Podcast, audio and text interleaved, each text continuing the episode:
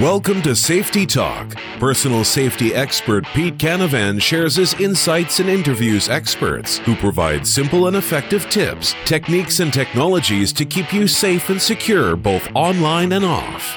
Here's Pete. Hello, and welcome to Safety Talk. My name is Pete Canavan, and I'm your host and personal safety expert. I'm joined by my colleague, branding and social media expert, Neil Haley. Neil, how are you today? I am doing fantastic, Pete. I mean, I can't believe we're in June. Doesn't feel like June, but it's. Uh, uh, can't believe how quickly this year has gone by. But some a lot of exciting things coming up for sure. There's always exciting things, and uh, unfortunately, there's always some safety news, and we always start off with a couple of news items. And you know, it doesn't matter who you are. There's always something.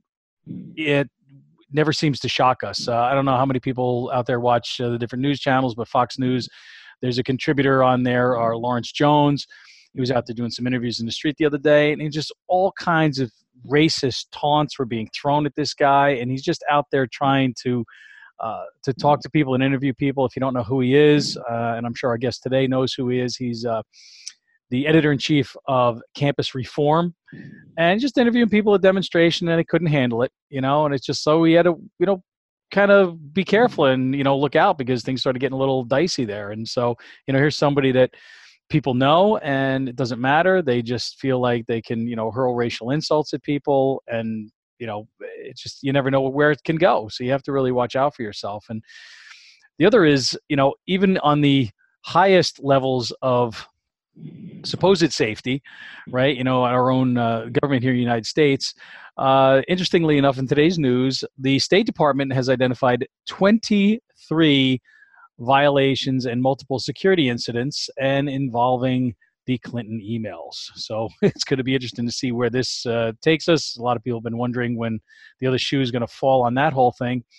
But, you know, that's a lot of problems that are being fleshed out, and it's going to be really interesting to see where that goes. Um, Senator Chuck Grassley is leading that. Uh, he's overseeing that review of things, and um, again, it's going to be interesting. So, you know, no matter who you are, whether you're somebody who's well known or somebody who's just, you know, average person on the street going to your job, you know, living life, wife, kids, whatever, you can never be too safe no matter where you are. And I think that kind of is where, you know, I just want to kind of leave things there tonight and, you know, think about that. So, our guest today is someone that uh, I'm very excited to have on the show today. As many of you know, uh, I have written several books, five books. My last uh, book is called The Ultimate Guide to College Safety. And student safety is something I'm very passionate about. And so is today's guest. I've been looking to bring in some experts on campus safety and security, uh, whether they're individuals or from companies or campus public safety at various colleges and universities. Uh, this gentleman is a former principal. He's also a champion for student safety initiatives. Uh, and he works for a company that bills itself as the quote, student safety company. Uh, his time as a school leader has provided him with firsthand experience, and he's managed incidents, you know, from incidents of cyberbullying all the way up to violent threats and a whole lot more in between. Uh, he is currently the GM of Securly uh, headquarters, their Eastern Division, and he's also director of their K through 12 safety operations. And so he and I are going to have a lot to talk about on today's show. So I'm happy to bring on our show today Michael Jolley, uh, who will be addressing student safety and how Securly fits in to help students and parents be safer. So welcome to Safety Talk, Michael. Pete, thank you. I'm excited to be here. Yeah, so glad you're here because you know anything that can be done to improve student safety is what we're all about here. And there's a special part of safety that we're both passionate about, and that's student safety. And so, uh, why don't we start off with a little bit of, of sort of your backstory, how you got into this industry and, and to Securly? Yeah, absolutely. So I, uh, both my parents were educators. My my father retired as a middle school teacher, and my mother was a, a pre-K assistant. So it's education has been in my blood, and uh, was a passionate teacher. And and as a teacher, I realized I could make a, a lot more impact on students as an administrator. So I went that route and uh, became a principal. And you know, I love being a principal. I love being able to work with teachers, work with students every day, and just uh, work on making sure our kids are successful. And you know, one of the things that you learn really quick is the most important thing that's going to impact um, how students, how successful they are, is, is how safe they feel. You know, we started, I actually started to put on my, my staff meeting notes and on everything I would send out to my community. And uh, the, the top guarantee we had was a safe school. Before engaging, edu- you know, engaging instruction, before caring teachers, it was a safe school because if the kids don't feel safe when they're sitting in class, if they don't feel safe when they're walking the halls, if they don't feel safe on the bus, the restroom, you name it, Pete, they don't feel safe, they're not going to learn. If the staff do not feel safe, they're not going to want to teach there. They're not going to be focused on engaging kids in these amazing things that expand their mind. And if the parents don't feel safe, you know, Pete, I'm a parent. I've got two daughters in the Charlotte Mecklenburg school system. Uh, they've both had a, a great experience, but that, that's just one of the things that, you know, unfortunately keeps me up at night is working at an amazing company like Securly, but seeing the things that are that are going on in our world, in our schools, in our community. We actually had a, a, a shooting in the school district this year, first one um, since my daughters have been there, not in their school, um, eh, but there was a, a shooting that uh, resulted in a death this year, and so that's you know really hits home. Uh, for me as again as a parent and someone who's just passionate about education so i took that passion that i had as a building level leader for a little over nine years and, and found Securly uh, Securly, again, looking to be the student safety company and build out a team of administrators who would work hand in hand with schools. And so a few years later, that's where I am. I'm with Securly, you know, working to keep millions of kids across the country safe every day. And Michael, it's really concerning what's happened lately. I mean, to the point here, the number of school shootings, you know, we're all we're trying to secure ourselves even more now. All the security grants are coming out and all these different things and we're just getting still this is happening to us and I, I don't know what we can we've tried every different measures just this it's our society today so the more secure we can be the better our security team can be the better situation our kids are going to feel more safe and they're going to feel safe and the parents are going to feel safe because of just what's happening you never thought when you started working in that district your kids in that district that there would ever be a shooting near you right you never thought that was going to come that this close never and it's and it and it comes to any community that's why. You. Well, and to, you know, safety. That's and you know, Mike, you said it right off the bat. Is it's a major distraction, and if you cannot focus on the task at hand and whatever your profession is and whatever it is that you're doing if you're concerned about your safety and well-being whether you're on your way back and forth to school or work or while you're at school or work or you know whatever it is that it, that you do that's going to become such a distraction that it, you're to be able to learn you're not going to be able to teach if you're the teacher and it, it's just going to spiral and you know become a huge huge problem. And so that's got to have been uh, a huge challenge for anybody let alone you know a company has decided to try to you know take that on and and do something about it. So tell us a little bit about uh, where Securly fits in and what exactly it is that uh, that makes them the student safety company Sure. So, just a, a backstory on Securly. You know, they started as a, a, web filter company in 2013. A lot of challenges, and, and, the the Child Internet Protection Act, you know, requires schools to make that effort to keep kids safe when they're online. As there's more and more um, instructional tools that are that are based on technology, and you know, our kids are digital natives right? That's just that's a part of their life. So schools have that responsibility to keep them safe. So Securly came to be a web filter to keep them safe, but also our co-founders from the beginning have been very blunt that they their envision is a full student safety company. So we started to roll out features in 2015, 2016 that were geared towards uh, going a little bit deeper in in helping schools find out more and more what students are doing online. For example, we released uh, a product called Auditor. And what Auditor does is it looks at every email sent and received by students and it scans it with a, an emotionally intelligent um, sentiment analysis, basically AI, and it looks for indications of bullying, self harm, and violence in those school emails. And if it finds any, it's going to alert whoever the district wants. So the district uh, no longer do all these alerts have to go to just the IT person or the IT department. And these are amazing people who love their jobs and work tirelessly for the school system, but but they're not on the front lines with the students. They don't know the students, and sometimes it's really not fair to have that expectation that that that's in their hands when you have principals and counselors and social workers, resource right, officers with the training. who are with these kids every day. Right, exactly. So we send those alerts directly to them in real time. And so what happens when a student emails another student a message that that may be uh, bullying? Maybe right. harassing a student. Uh, you know, kids have keyboard courage. When I was in elementary school in the 80s, if a kid was messing with me, I could walk home a different way. I won't say his name, but there was a kid I avoided. You know, I could I could walk home a different way, right? Um, exactly. Um, or you move to a different cafeteria table. These kids can't hide. You can't. It is relentless. Right. Right. Yeah. One of the toughest moments I had as a principal was sitting with a dad and his daughter, and someone had taken an unflattering photo of her and put it on Instagram or put it on um, Twitter with some, you know, some not nice verbiage. And I just remember sitting in, in that office with that dad and, and her just, Mr. Jolley, how do I walk in class tomorrow? How do I walk in the cafeteria knowing all these kids have seen this embarrassing thing? And that's real. You know, it's no longer four or five kids in the neighborhood saw something no. or whatever. It's it's hundreds, it's it, thousands, and it could be there forever. Yeah. I mean, Michael, yeah. cyberbullying is such a huge thing, and then that leads to cutting. It leads to so many different things. They never can disappear if they're having, if the bully bully can never disappear. And I've had these arguments or discussions on my education talk show for around 10 years. Always the the purpose of cyberbullying and how dangerous it is through social media and all these things. You just can't run away. The days of you know passing notes and people are bullying to a text message going from one phone to the next phone to the next phone and a viral uh, video or phone message comes out. Think about you know specifically enough even uh, uh, 13 reasons why how they put that story out there. That's a real true thing meaning it truly happens in our schools where kids these certain acts that happen to them can just ruin their reputation and put them downhill. So a product like yours being able to identify those things earlier is going to save lives, but also it help kids be protected. Yeah, absolutely, and that's and yeah. I was just going to say, you know, you, and you want to have this environment that is conducive to learning and to safety, and so something like that that's able to identify, hopefully, a major problem, uh, be, you know, a, a, minor problem before it becomes a major problem, could end up being a, a massive, you know, improvement for a lot of children and a lot of schools, and it's going to help their their experience. It, it is, and it's it's staggering if you look at the the research and data for how many how many how many days of school are missed every year from students who are bullied and harassed.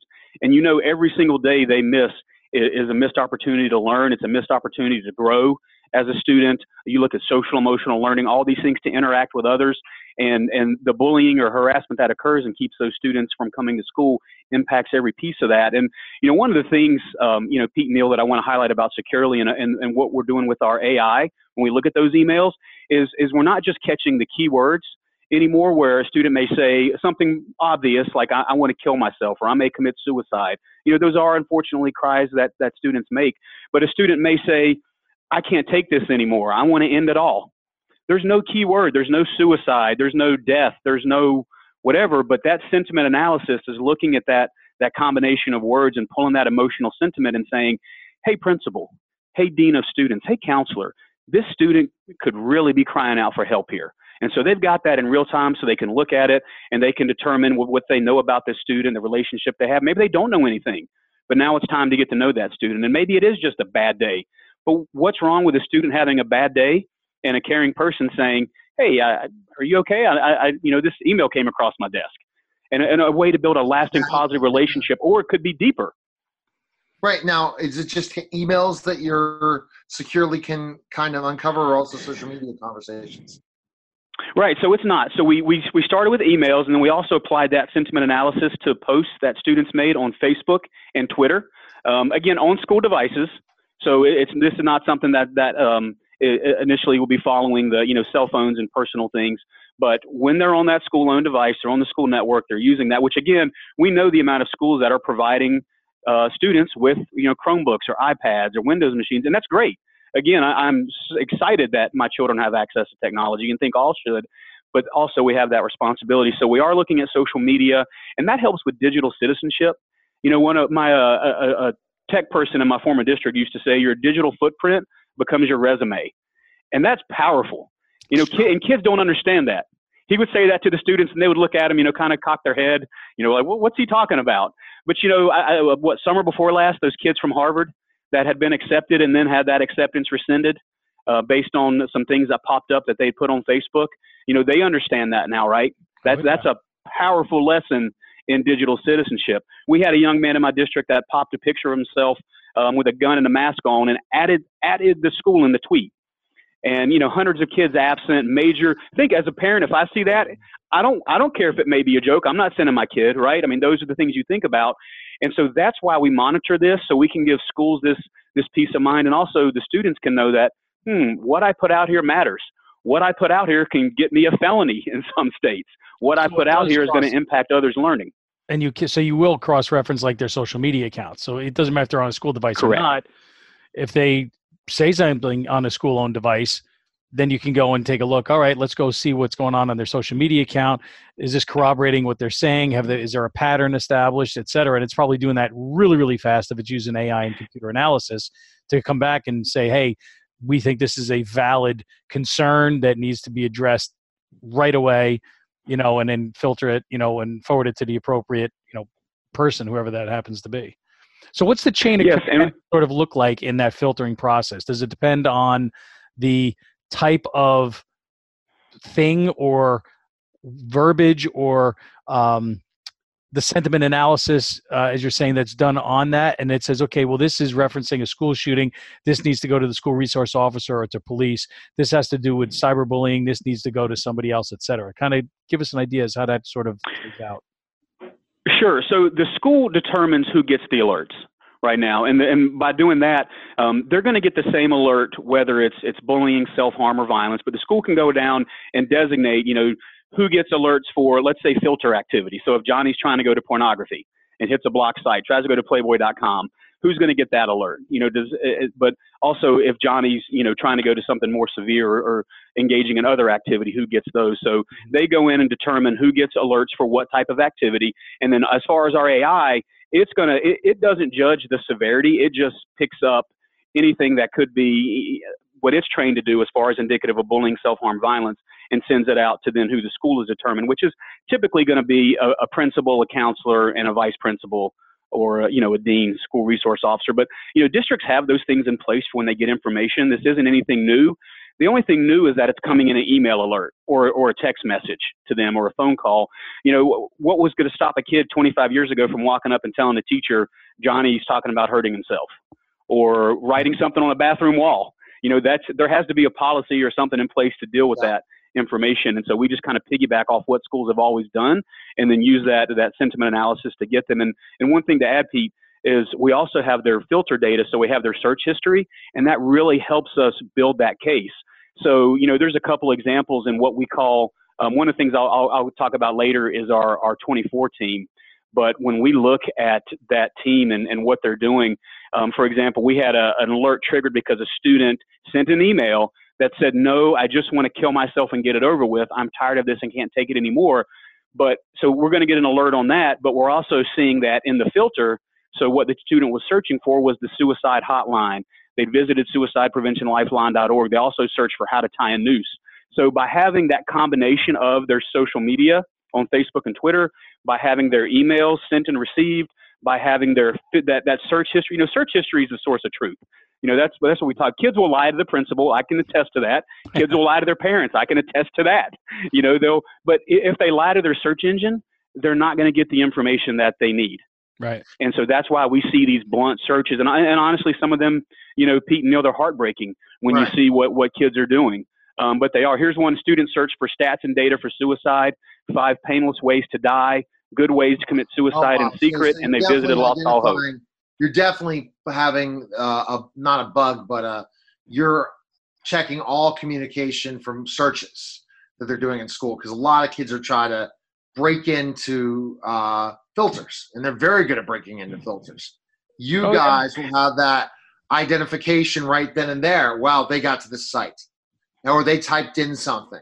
Then there'll be an alert, not just okay. They figured out how to get through this. They got somehow to Google or some, or, or you know, you might be blocking Facebook on public devices, but they figured out a way to hack it. Well, you would make sure that's the extra emphasis to make sure it doesn't happen. So that's another thing that I think schools have to remember if they want to utilize your service is at times kids are smarter than you are with your basic filters. Explain about how basic filters can be broken. I saw it as a teacher all the time. Sure, and, and you know our, our filter is not perfect. You know we're out here saying Securly is the absolute best web filter. It's perfect. You know, not saying there, there's no way around it. But the good thing about serving uh, 10 million students is when somebody does find a way and, and tries to publicize it or get around, it's it's quickly seen. Or when a student that you know schools are checking up on and mentoring, and you know we give administrators ability to pull reports on students, so um, because that saves time and help them with investigations or even mentoring or, or, or whatever they're engaged in. And so if they start to see a student who they've been working with may have had some trouble, and all of a sudden there's no history for a day.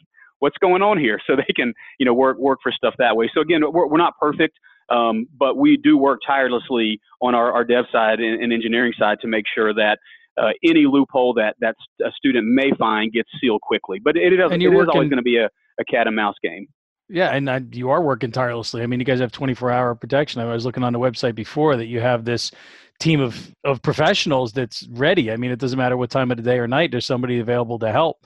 And that's key because, you know, you may need help at, you know, two in the morning, three in the morning where, well, school's closed. There's nobody around. Who's, who's going to help? Well, I guess you do have a way of doing that where you can route it through to somebody who's there ready to, to respond if, you know, they need to. And they have that's, to. I guess that's if they're on a school device, which lots of kids are on school devices. They have an iPad they take home, or a uh, or a desktop or something. So those are monitored. Then correct. If it's a school device, it's a twenty four seven thing, and that's a good thing because again, that this really will show: Are you using the device for the right things? This is for schoolwork. It's not for social life. It's not for these things yeah, but we all know they use it for that.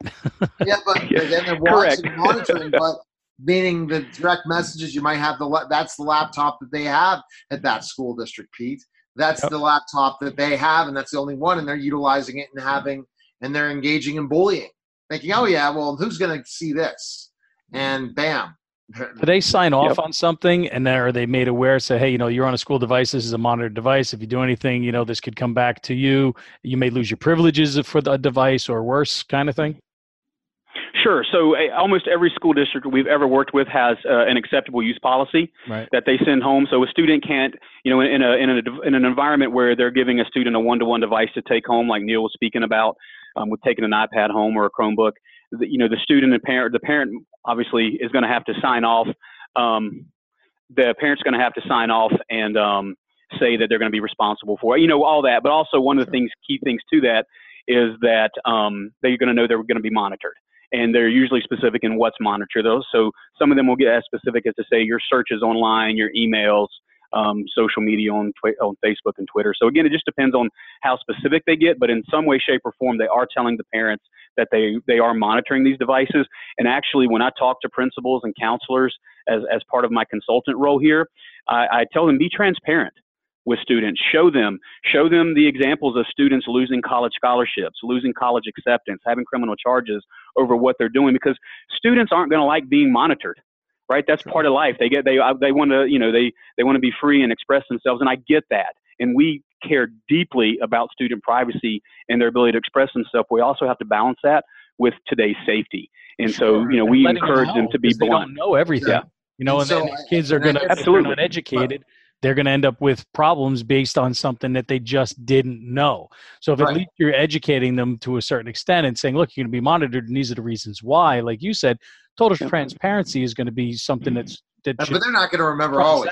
So that'll be right. a good wake up call. That's going to be a good wake up call. You tell a kid, by the way, there's security cameras in the school. Don't go ahead and punch somebody with security cameras. they're going to forget that. So the kind of thing Michael yep. was talking about filters. That's great. You are not saying your filter is perfect. However, 50, I taught 15 years ago. Explain those cheap filters that they were using that were free filters compared to Securly, the differences. Explain that. Where a filter that would filtering the World Wide Web, where you, you were blocked to go to certain sites and things like that, where you just downloaded that. And Pete's an IT guy, he knows exactly what we're talking about. Where a certain right. site, these kids were able to figure it out. There are lots of school districts that still are not using a program like yours, and it's happening like that. Yeah. You know that that is correct, and and to and Neil to to clarify, you know, I'm I'm not a tech guy. When I started at Securly, I had to Google CSV, you know, um, and, and, what I was doing. So I speak more to the safety aspect and practical implementation. But what I can tell you is that uh, the filter that we have, one of the big advancements, obviously, is is the cloud. So you get that unlimited scalability for schools. But other things, it, we're we're allowed to do things like our page scan. So there there are new sites popping up every single day right? Every single day, there's new uh, pornography sites, gambling sites, time wasting sites, gaming sites, you know, things that, that schools are combating. And so, you know, companies uh, like Securly have things like PageScan that will, you know, once it looks at something, if it gets through, it can look at, examine the content and then categorize that automatically into our block categorization so nobody else can get to it. So those are uh, kind of on a high level, Neil. Those are some of the examples right. um, of how advanced the technology is behind Securly that that's going to make it a lot more effective for students and things that were out 10, 15, 20 years ago. Even the competition, that's some of the competition out now. You also have this uh, tip line, uh, I guess, as part of a service, so that people can, I guess, anonymously post tips to the to your system. How does that work? It, it does. So to, to get into tip line, uh, Pete, I want to back up to 24. So you mentioned that okay. 24 hour those analysts, and that that's that's my uh, that's probably a tie for my favorite thing we do here at Securly with our, our parent piece. But with 24, you know, we have that team of, of highly trained analysts. These are former um, they have school psychologists, right? People with sociology degrees. We have uh, one of the analysts in our office here in Charlotte. Uh, you know, she has a master's in uh, uh, criminology from Clemson University, and you know she's trained law enforcement in the past on how to identify victims of human trafficking. I mean, that's just right. Those are the type of people that are on this team. And I, mentioned with our auditor, with our filter, you know, all those things we're looking at, and we're sending those alerts to principals, we're sending them to counselors, but they have a right to be a human. You know, as a principal, I have a right to sleep at night. Now, I don't stop caring about my kids at night. I care 24 hours a day about the students in my building and the staff, but I have a right to be at my daughter's swim meet on Saturday and not feel like I'm glued to my phone. Exactly. I have a right to enjoy Christmas dinner, right? You, you be, there's no sure. expectation for me to be a 24 hour employee. And that's why we have that 24 team. You know, there's even times in a school day, maybe I'm at a large high school and I have a pep rally and me, my resource officer, my dean, we're all in there. Everybody who's getting those Securly alerts. And so it, it may be something that we don't see immediately. So that's the idea of having professionals um, across multiple time zones in the U.S. that are looking at these alerts in real time and they're pulling out the most serious. So Pete, you asked earlier about that AI picking out the serious stuff. It doesn't. It, you know, it's going to scan all those things and send the alerts out. But our 24 team comes behind and they pick out the most serious stuff. So that's where we put the human eye. So it's that nice touch, you know, because AI is not perfect, humans aren't perfect, but when you put them together, you get a really good, solid tool that schools can use. So we get things that are flagged, you get the analysts behind it, and they start building all that other information. So when they call you, it's not going to be because Johnny, you know, excuse me, but Johnny Googled boobs on a school device. They're not going to call the principal at 3 a.m. Right. because of that or law enforcement. But, you know, if Johnny's Googling, you know, how do I hide a body? uh, um, uh, the the superintendent. This is true story. Uh, Google their superintendent's name and address. How do I hide a body? And defense attorneys in their local municipality. This happened about six weeks ago. Pete wow. Neil. True story. Um, we're, we're, our 2014. So when we Some we were able to co- compile that. all that, Some yeah, flags yeah. went up there. Absolutely, and those are real things, right? You know, you you hear about it, you suspend a kid, and oh, they f you, and I'm going to get you, and you you hear, but but you never know, right? And so that's again, we're looking at bullying, violence, self harm, all those things with that team, and they're reaching out, and, and the response time for that team is, is right now from the time they're able to, uh, actually, the time a kid creates an event to the time that our analyst has seen it, has built that case, and is able to reach out is, is just a couple minutes. Wow which is which is amazing that they can do that. And then they have the full picture. You know, as a principal, sometimes if I had to call a parent, I may have had a, a one-off piece of information. Maybe it was a tip from another student. Maybe it was, you know, and that's hard because sometimes parents just don't want to see their their kid needs help. Right? They don't think their kid. You know, as a principal, you'd have parents. My kid would never do that, and I have to say, well, let's watch the video. Is that your kid? and that's not fun, right? You know, I, I yep. smile about it now, but that's you're you're breaking that perception, you know. But because there there's that there, sometimes it takes a little bit more to get a parent to get their kid help, or to even reach the threshold of a crisis team. If I've just got a one-off email or a one-off story from another student, that may be hard to involve a crisis team or, or, to get the parent to take it seriously. But when you've got all that search history, when you've got the emails, the social media, possibly a tip, when you put all those together, that's when it's hard for uh, you know somebody to turn a blind eye or just to, to pass this off as just a team being dramatic. No, you've right? built and, a case. be able to help. You've built a case for it, and it becomes a much more serious thing when it's there's a whole bunch of stuff to back up what you know what's being seen. You're corroborating it across all these different these sources. So uh, that's great. And then you know you guys also have the capability of allowing parents in, right? There's this whole parent portal too that you have where a parent can log in yep. and they can take a look and see like what are their kids searching for, which might be a little eye opening for some parents. like, wait, why is my kid looking for that? You know, right? But eh, you know, it, it's good though because I mean, it's kind of you know maybe a little bit of a of sort of a helicopter parent, but I mean, I for one like to know what my kids are doing as much as I can. Maybe they're saying mm-hmm. things I don't want to know, but you know, as a right. parent, you try to keep your kids safe. And so if there mm-hmm. are some things that you can do that are sort of just a way that you can sort of see maybe a little bit into what what's going on in their mind, how they're thinking, how they're feeling.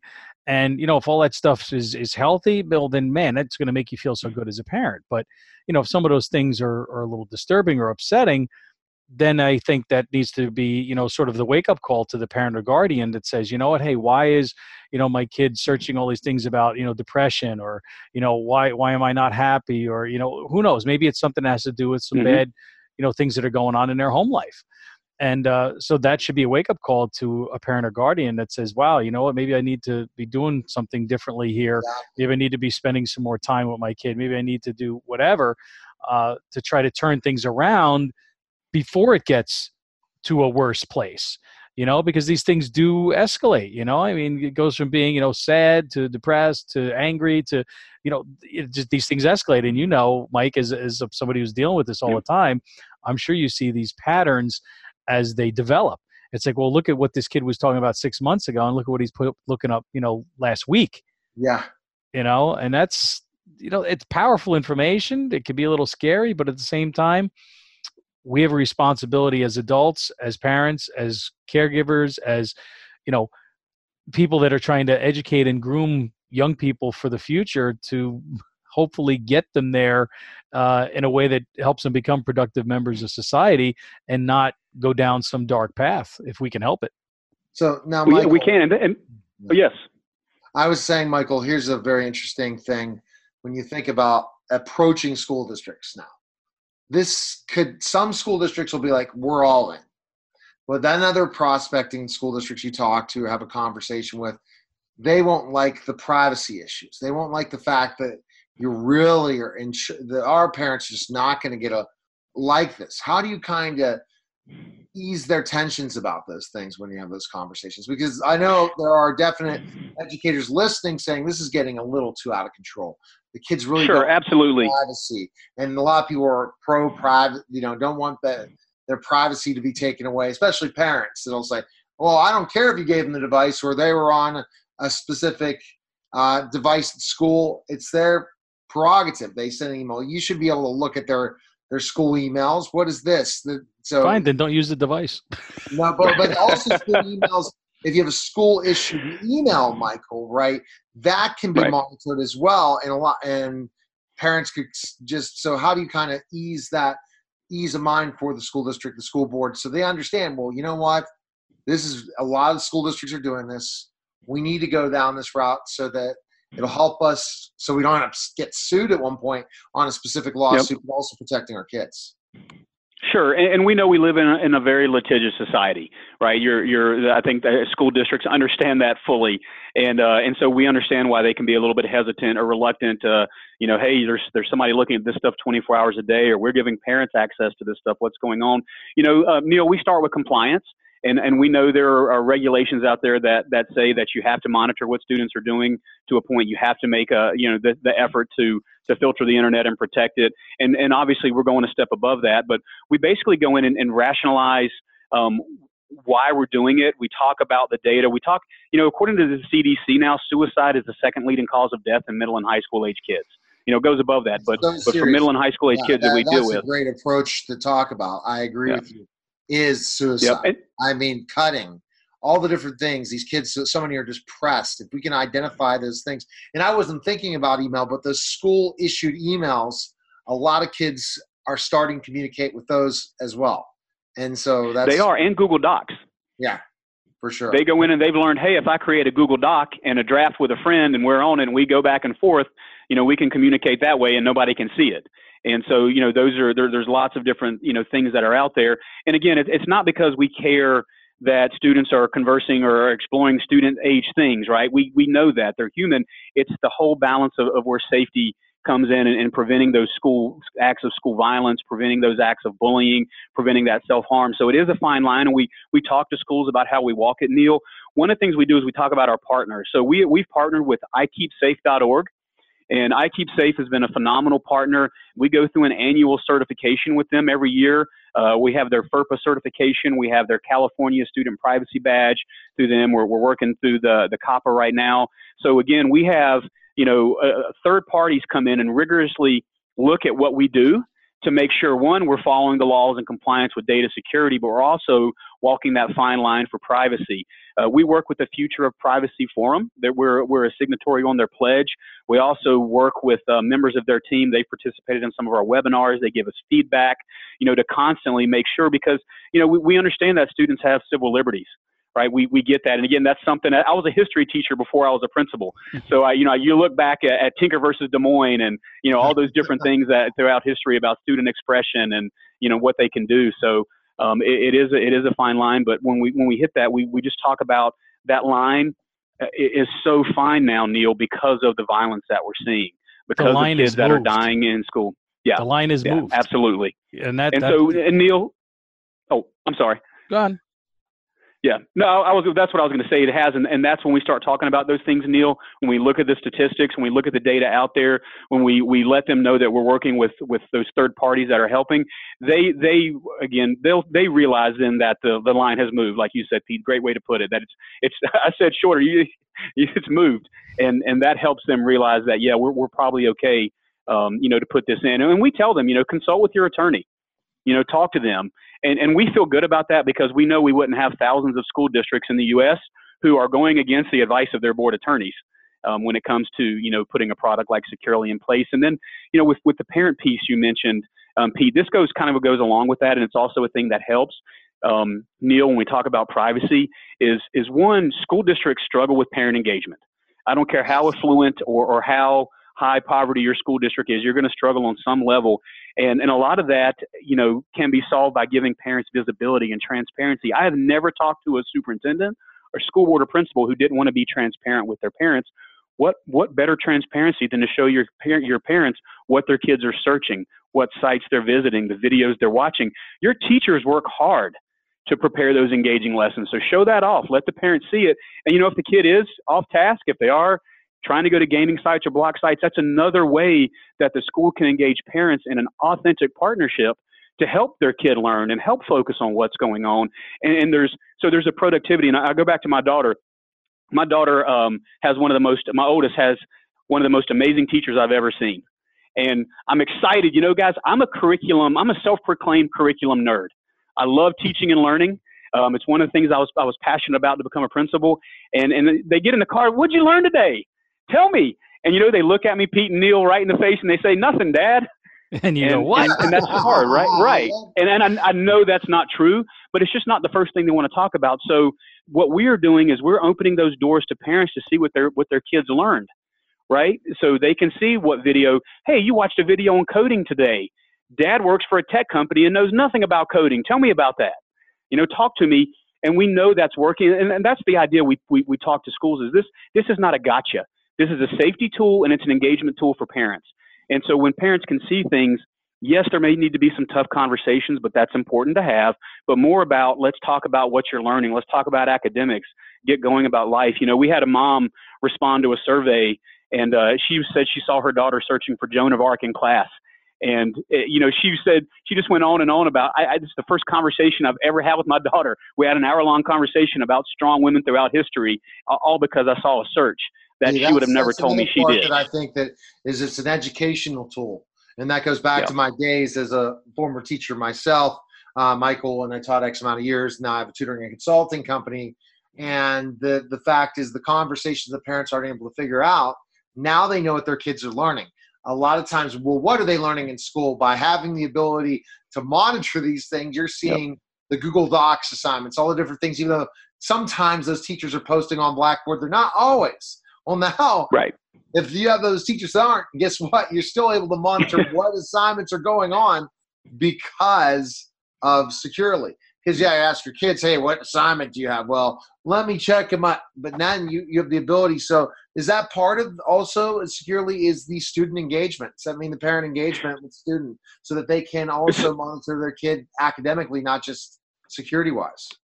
Yeah, absolutely. And, and we actually just um, we went through a, a uh, we acquired a company um, that uh, does a, a, classroom product, uh, an amazing company, TPL recently, and they do a great product that's got a parent portal as well that lets parents get in. And so we really just want to do everything we can do at Securly to let, obviously with the safety first, but then engage parents because engagement leads to safety. And Pete uh, or, or, Neil, the, I, I kind of went all around the story, but to get to your point about helping school boards and, and superintendents or people who may be a little reluctant, when we look at the safety piece, when we look at the the line that's moved, all those. We also then talk about some of the real examples. And for example, the parent piece, by giving parents visibility, they may say, well, that's a little bit too much of an invasion of privacy, but I can tell you feedback from a mom who's waiting for her daughter to get out of school and she sees these searches for how do I lose weight? How do I diet? How do I lose weight rapidly?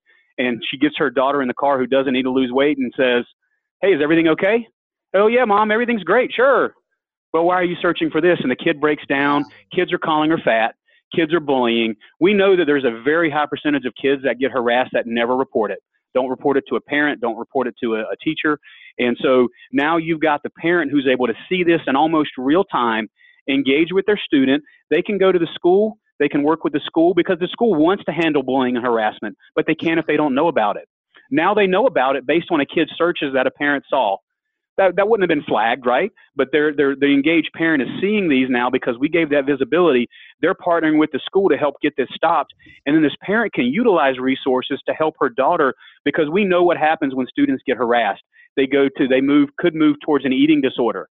They could, and, and I had a, I had a student with an eating disorder, and to, to mention the amount of days that were missed in a semester because of that, it, it's, it's, you know, really hard to come back from. And then then uh, or worse, you know, uh, mutilation, cutting, even suicide over those things. Well, so oh, all yeah, those paths that a student could go down, they're stopped. One of my guests, uh, former WCW star Marc Mero, who's doing some tremendous work with kids with the whole cutting. And if there's a viral mm-hmm. video out there talking, he's really doing great work with the kids. He talks about these. It's just really scary, and parents just don't understand.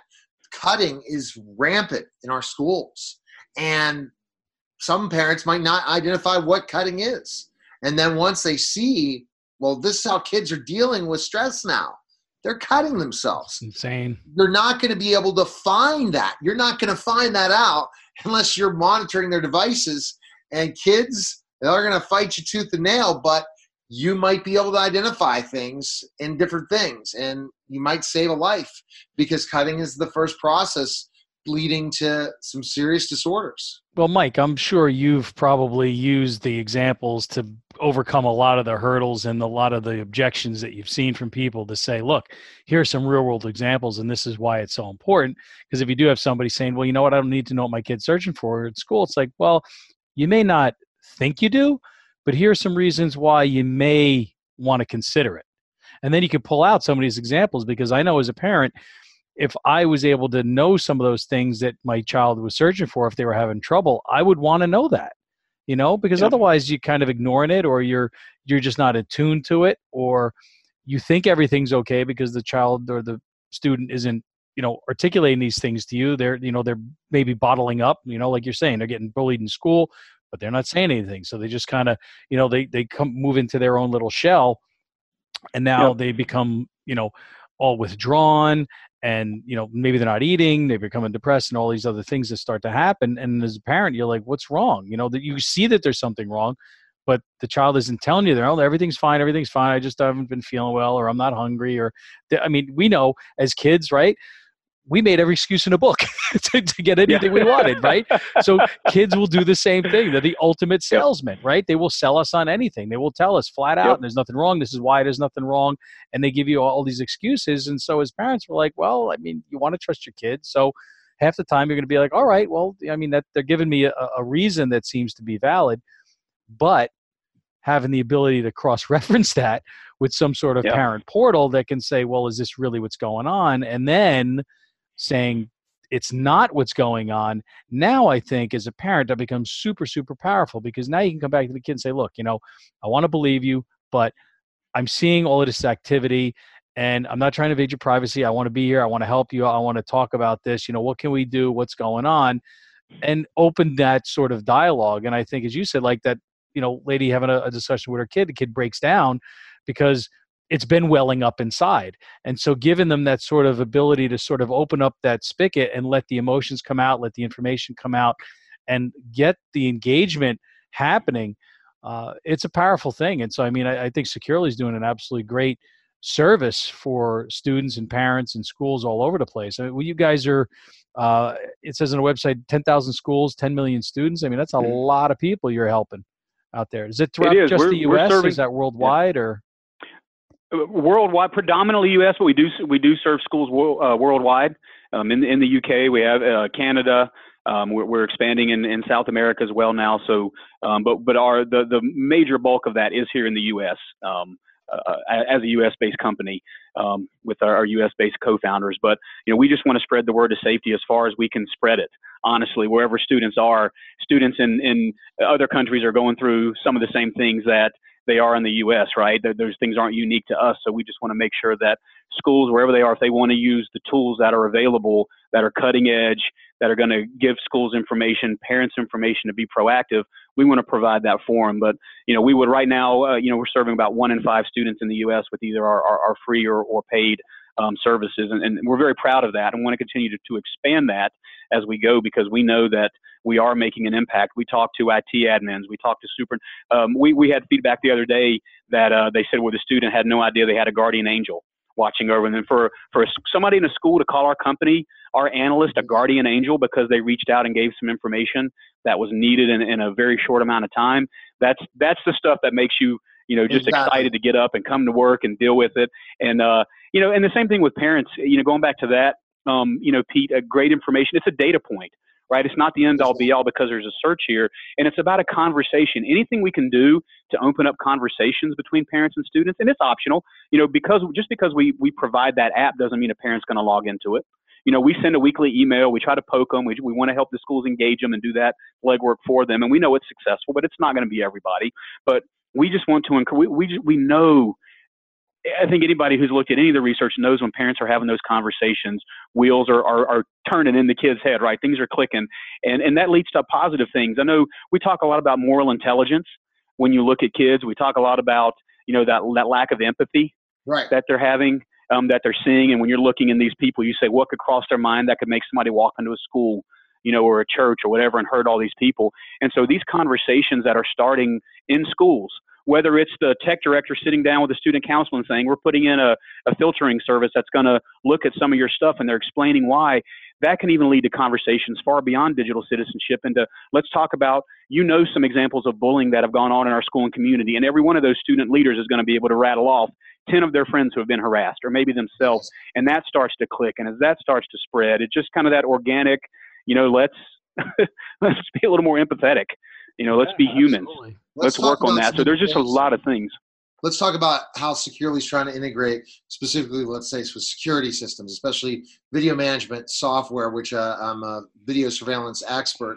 When we talk about video management software and the solution of uh, you know the integrations are you looking to integrate with other vms's so that for example if something comes out in an email talking about there's a potential uh, you know uh, active shooter planning thing could happen that that is integrated into the security system so that security is notified through their vms and all that stuff what's happening that way.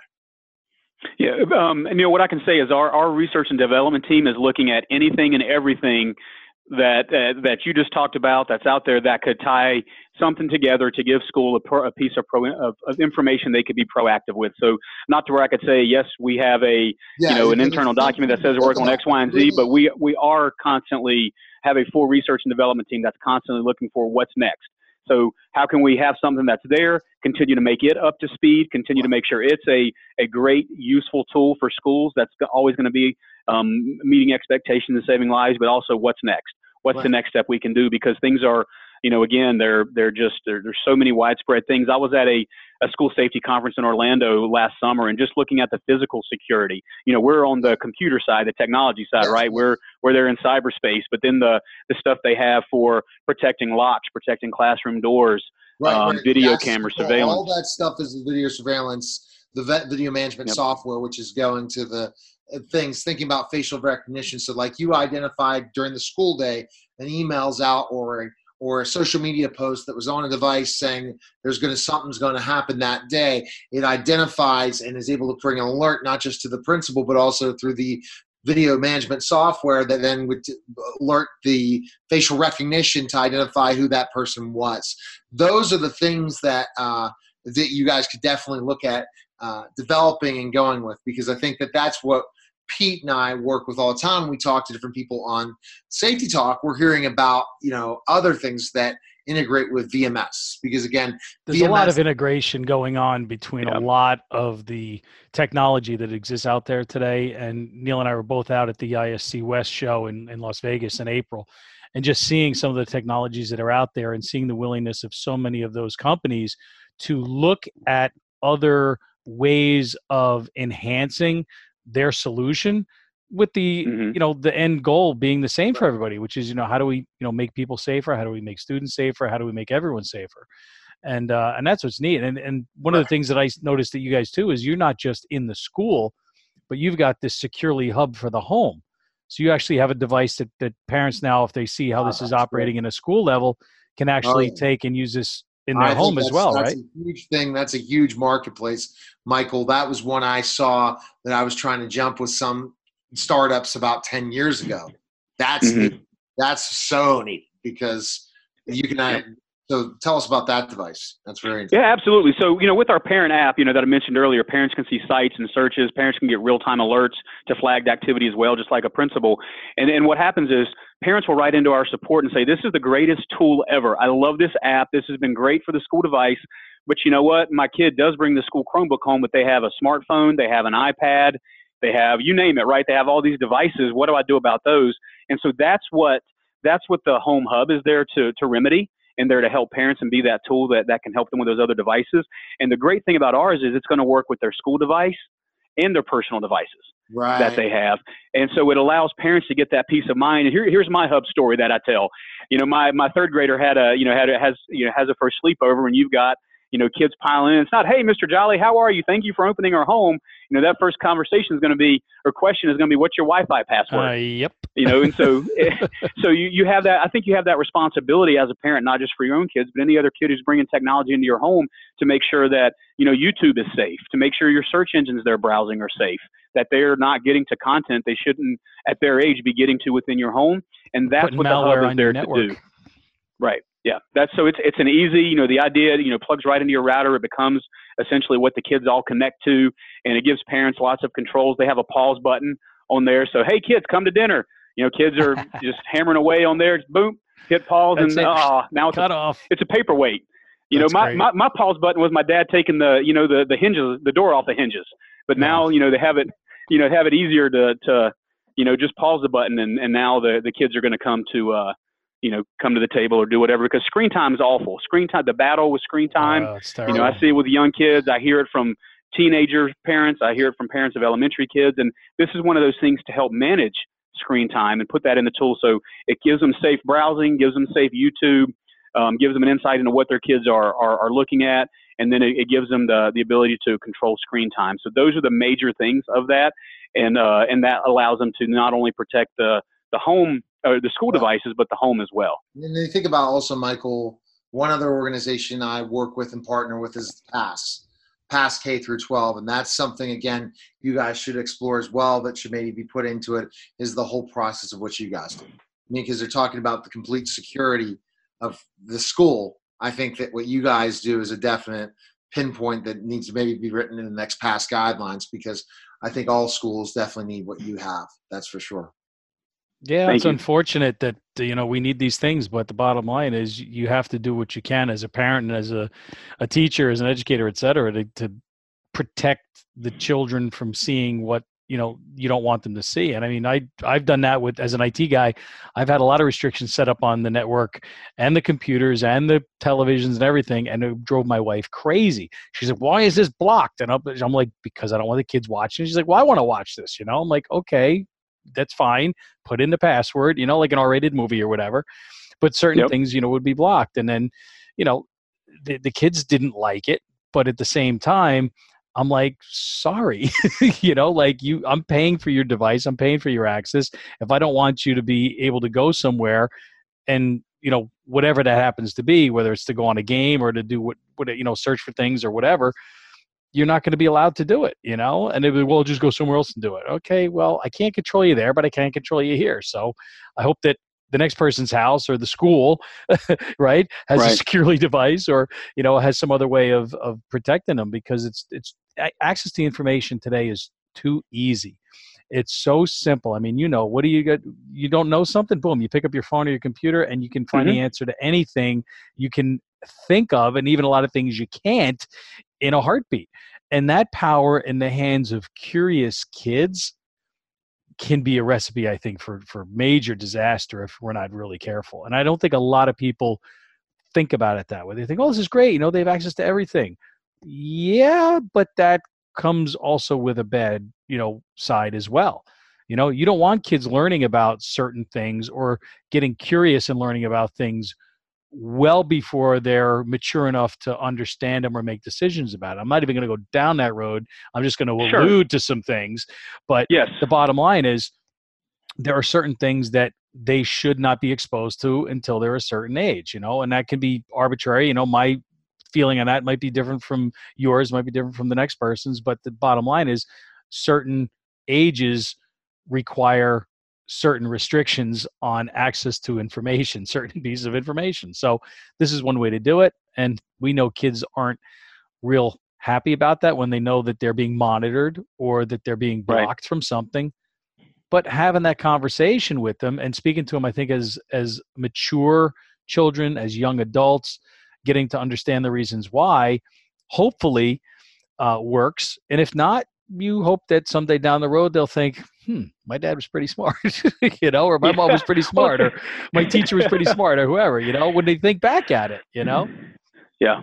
They, well, they they do, and and that's the thing because you know kids are smart, right? They, they're extremely smart, and and even sometimes you'll think that they'll try to hide it, but they do understand. And so when you sit down and you're transparent, even with younger kids, about why you're doing things, why you're monitoring, why you're limiting, and and you do it for to keep them on task, to keep them focused, to keep them safe, to, to make sure they they're, they're graduating right? That's your mission as a school district. I don't know any school district that doesn't have a mission of graduating students who are productive healthy you know students who are you know uh, members of society who are ready for whatever's next whether it's career or college military whatever that is right?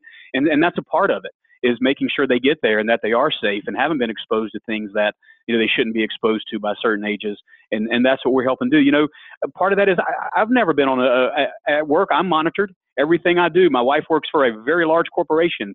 You know, they monitor her. I have friends who have keystrokes monitored at their jobs. It's it's a part of life, and it's not because they want to know every single thing you're doing. They could probably care less, but there's a part of it when it comes to productivity, when it comes to using someone else's technology, when it comes to safety and security. All those things matter, and so that's that's why you know part of why we want to talk to students about what we're doing. And again, you said it. They're not going to like it, but back in their mind they're going to appreciate it and think they're they're doing they're making an effort to keep me safe because kids see the same news that I see.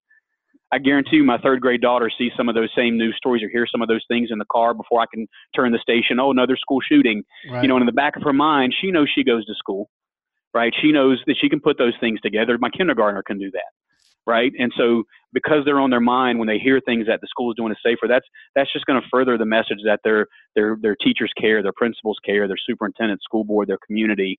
You know, people are care for them. They're looking to put the latest and latest technologies out there to do everything they can do to make the place they need to be seven eight hours a day of their waking time. You know, that's where they're spending that all that time. That they're safe while they're there. So for now, what is uh, Securly working on anything new at the moment? They coming out with any new features? Anything you can't tell us? Uh, uh, well, we, we have uh, we have ISTE coming up in about a week and a half uh, in in uh, in Pennsylvania. So we're really oh, excited okay. to be there. You know, one of the biggest, obviously, one of the biggest uh, tech shows in, in oh, of the year IST, every right. year. Great. I was invited to be media yes. that to go reach out in that particular way. So uh, interesting. Oh yeah. So that's yes, ma- massive show. So we're we're gonna uh, Pete, we're gonna announce some things there that we're excited about. Some other things that we have announced is we're we are, are going to be releasing this fall um, uh, nudity detection you know that's one of the things looking for porn images when it comes to attachments to emails so we've, we've looked at those emails for bullying self-harm and violence but we're adding images that may be attached that could be pornographic um, right. we're working people on pictures of themselves back and forth uh-huh.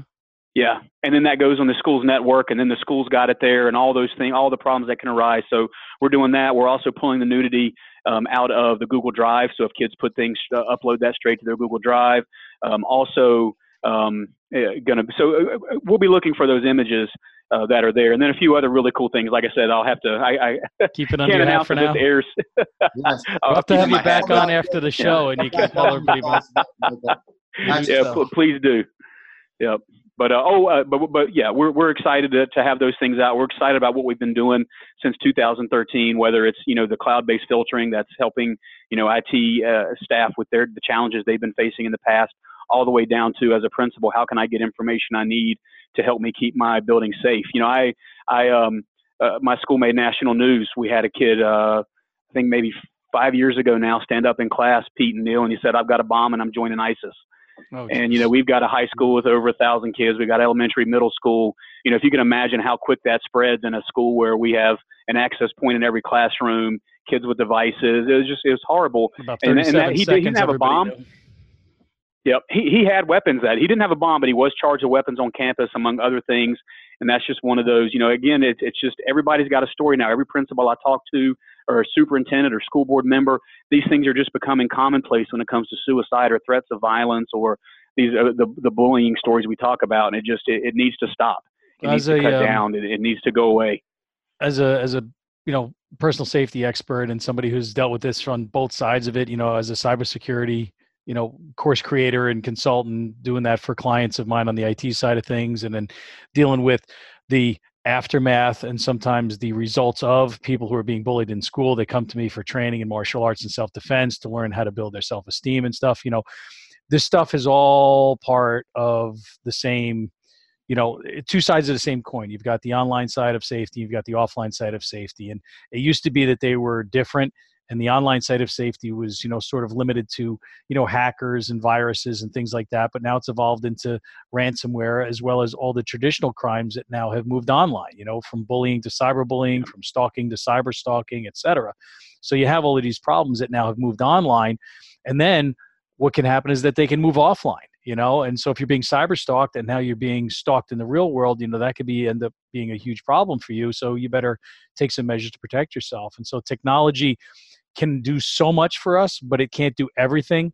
You know, a lot of it right. still has to fall on the individual shoulders and that personal responsibility of knowing what threats to personal safety exist for you personally you know whether you're a student whether you're an adult whether you're you know somebody who's traveling et cetera and so you know one of the things that we try to do here on safety talk is educate people on all the different ways that you know you can be protected in the online world, the offline world. You know, having you know you on Mike today was great because you know people are learning about a product that they may not have in their school. Uh, they may not be aware of it. There could be educators out there going, "Hey, man, this sounds like something I want to you know take a look at if it can help me." And of course, having a device that works in a home too is something that now you know parents and people can go and say, "Hey, what is this device now that I can I heard about on this show that I can you know see if it could protect my my my family and my kids, my wife, myself, etc. So, um, where can our listeners go to learn uh, more? The website, I assume. Securly.com, absolutely. Securly.com is the best place to go, and you can see the full layout of all the tools that we offer for schools, and uh, as well as any information. And uh, anyone can always, uh, you'll find contact information there, but anyone can reach out to me at michael at securly.com or uh, student safety at securly.com and and reach out to us, and uh, and we'll get you to the right place. But we we love absolutely love talking about what we do, Pete. Uh, it's an honor and a privilege to be uh, talking with you and, and, Neil tonight about it because it's just uh, there's a massive need for it. I, I, I've seen it firsthand, and I live it every day as a parent, thinking about that. You know, my two young daughters, and, and want them to have the best and to be safe. So uh, we're we're excited, and, and we just have a, a you know a, a team here at Securly full of, of passionate people who are motivated to keep kids safe and and cut down on bullying and self harm and violence. That's awesome, and that's securely without the e. So that's s e c correct. Yes. l y dot com. So yes, sir. Drop the e. Yep.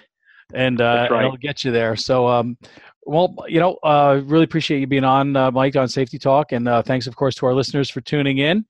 And uh, you can always get more information about the latest uh, news and safety at safetytalkpodcast.com, as well as link to uh, this episode and other episodes uh, across the various platforms, both on terrestrial radio and on various podcast networks. So, again, uh, any last thoughts, Mr. Neil? And we will wrap up for tonight. Not at all, but uh, I'm going to have to have Michael on for the personal uh, thing about parenting and stuff like that for another topic because I'm interested in that product very much, and I think that that product could be another uh, great to market in the uh, Western Pennsylvania area for sure. So we'll definitely uh, have to get you back on to talk about that on my show, on one of my other shows on the network involving education, because that'll more speak to the education. It involves security, but a lot more in the parenting end and the and that family relationship thing that you guys are doing. Okay. So absolutely, Neil, be would be honored to. Okay. All right. Well, uh, again, everybody, until next time, stay safe. Thanks for tuning in to Safety Talk.